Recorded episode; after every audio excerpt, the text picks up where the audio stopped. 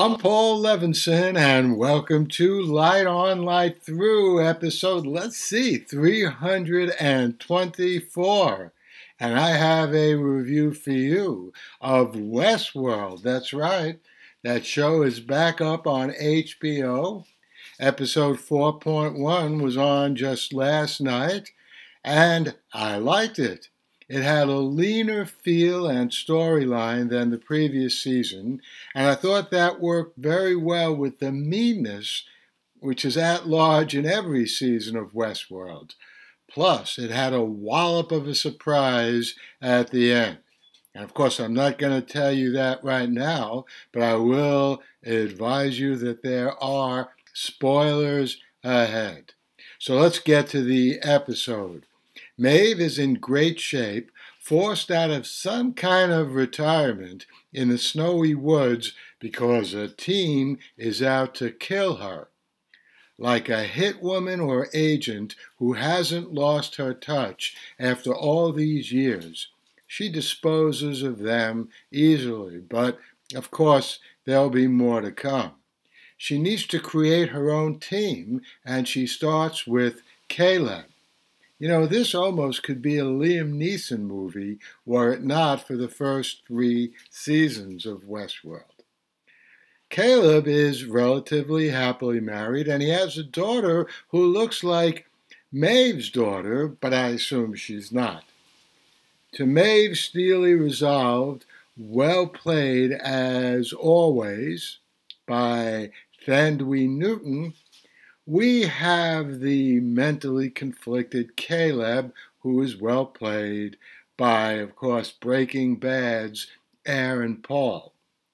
Now, I have to admit that part was a little trite, but then again, the opening story with the man in black making like some kind of mobster, I thought that was even triter.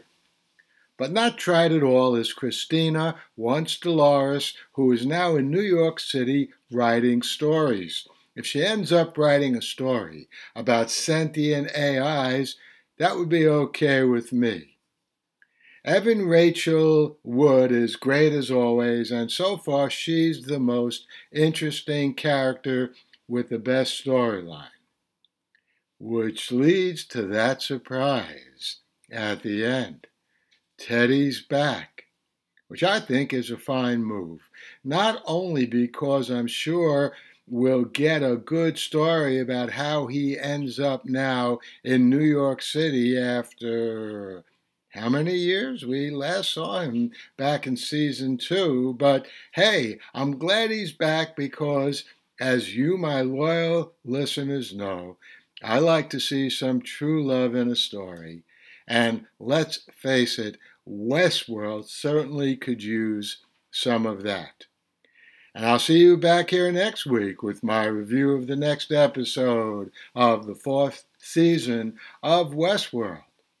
And I hope you enjoyed that review of Westworld 4.1. You know, I jumped in and did that review before my promised review of The Man Who Fell to Earth, and come to think of it, my promised review of For All Mankind. But I wanted to get going with Westworld. I will, however, soon be reviewing the new episodes of For All Mankind and The Man Who Fell to Earth. And then, of course, as the week progresses, I'll be back here with a review of Star Trek Strange New Worlds and The Orville, which, as Joel McKinnon and I discussed in a recent interview he did with me for his Seldon Crisis podcast, well, hey, I think The Orville is every bit as good as some of the Star Trek series.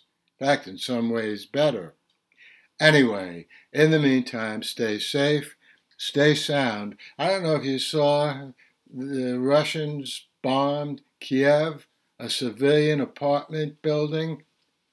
That's the kind of monsters the Ukrainians are dealing with. So please do whatever you can to help those brave people in Ukraine get Putin's hordes out of their country once and for all. The Light on Light Through podcast.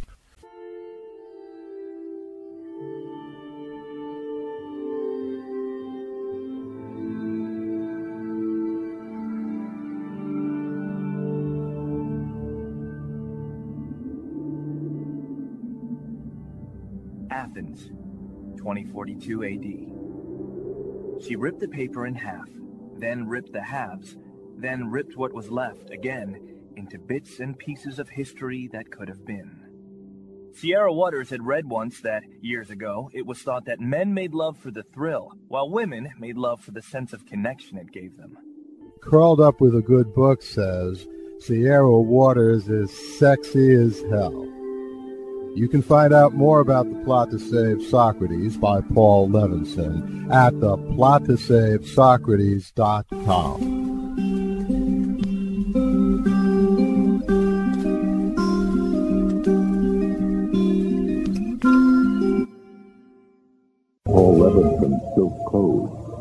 an ancient biotech war raging on in secret for centuries.